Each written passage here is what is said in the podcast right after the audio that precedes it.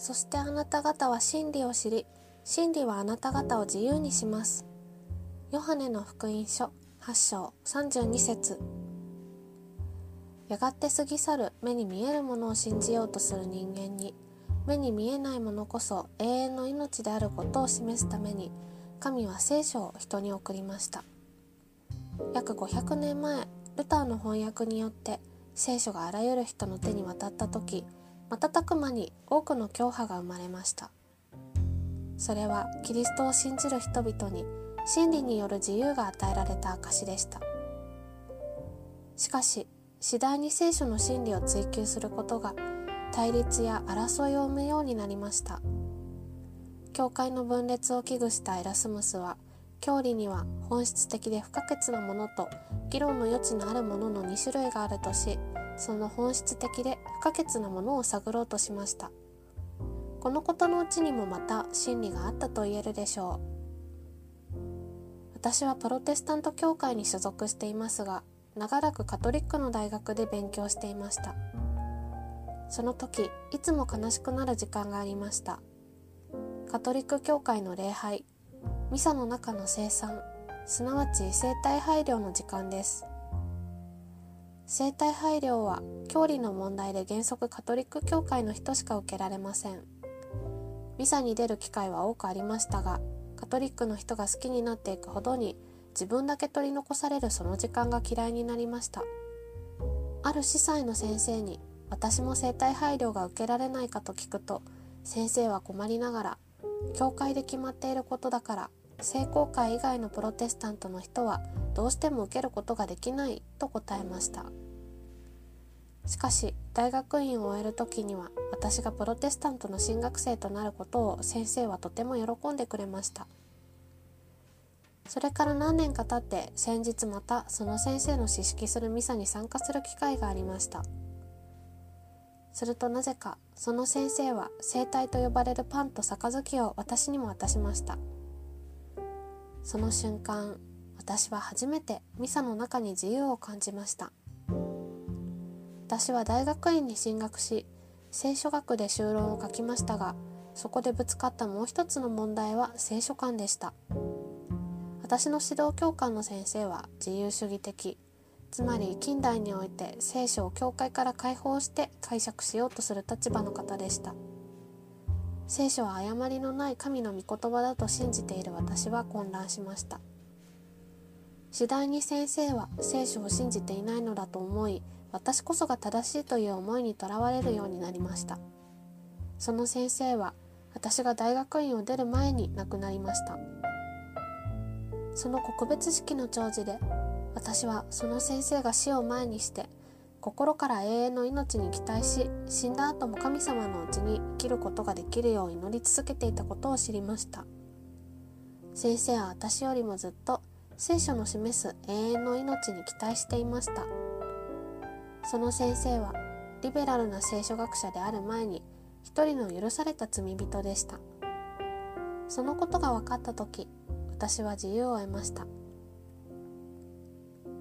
神様がもたらす自由は私を想像もしないほどの広い世界に連れ出しました。しかし神様の作った世界のうち一粒の砂のような部分しか私が知らないこともまた真理は教えてくれます。キリスト者は誰しも聖書の真理を探求します。時にはそれが相反する2つの教理を生み出すことがあります。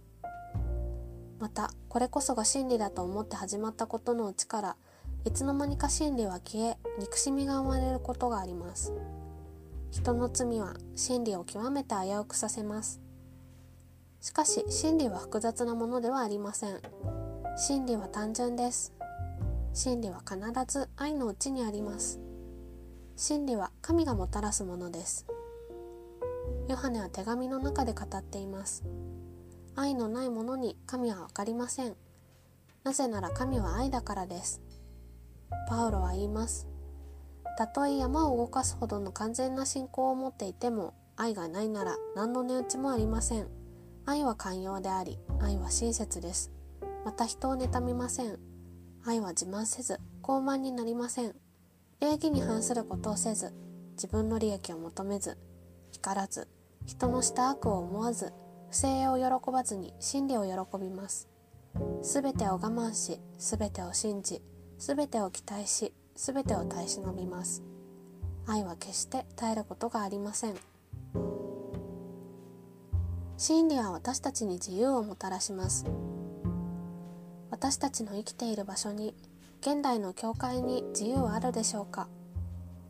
もし何かに縛られているのならそこにあるのは真理ではなく偽りです。自由が奪われた場所を支配するのは聖書によれば主イエス・キリストではなく罪です。教会の歴史において人が真理のある側面を発見した時次第にその真理の一つの側面のみを礼拝するようになり愛を忘れ対立が起こることは繰り返し起こっています。悲しいことに信仰覚醒運動が起こる時それを迫害するのはその前の信仰覚醒運動で教会を立て上げた人々でした。宗教改革者たち自身もカトリック教会にさまざまな迫害を受けましたがルターもまたアナバプテストを迫害しました。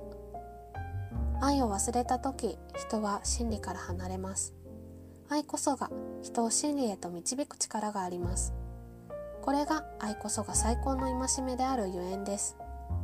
またこの世のものは虚構に過ぎなくとも人の目には極めて魅力的に映ります。現実主義という名のもとにこの世の栄誉への欲によってやがて崩れ去るものが人の目を覆い隠し人から愛と真理を引き離します。真理こそが永遠で何よりも確かなものであるにもかかわらずです。教会進学校キリスト教世界においてもそれはあらゆる場所で神様の介入を阻もうとします。ローマ書でパウロはこう語ります。不義をもって真理を阻んでいる人々のあらゆる不経験と不正に対し神の怒りは天から掲示されています。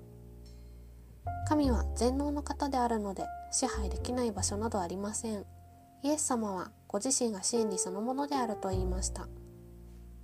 祈る時聖書を読む時礼拝する時誰かに言葉をかける時伝える時考える時どんなに小さいことでも何かを決定する時組織を運営する時研究する時あらゆる場所で話し合う時どんな時でも信仰の創始者であり完成者である主イエス・キリストから目を離さないでいること片時も真理から目をそらさないでいることあらゆる時代にキリスト者が求められるのはキリストご自身から離れずにいることではないでしょうか。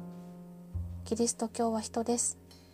教派にかかわらず真理も道も命もすべてイエス・キリストの名のもとにあるとすること。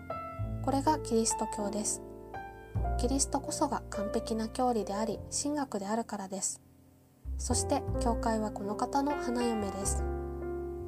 イエス様はご自身を信じた者に言われました。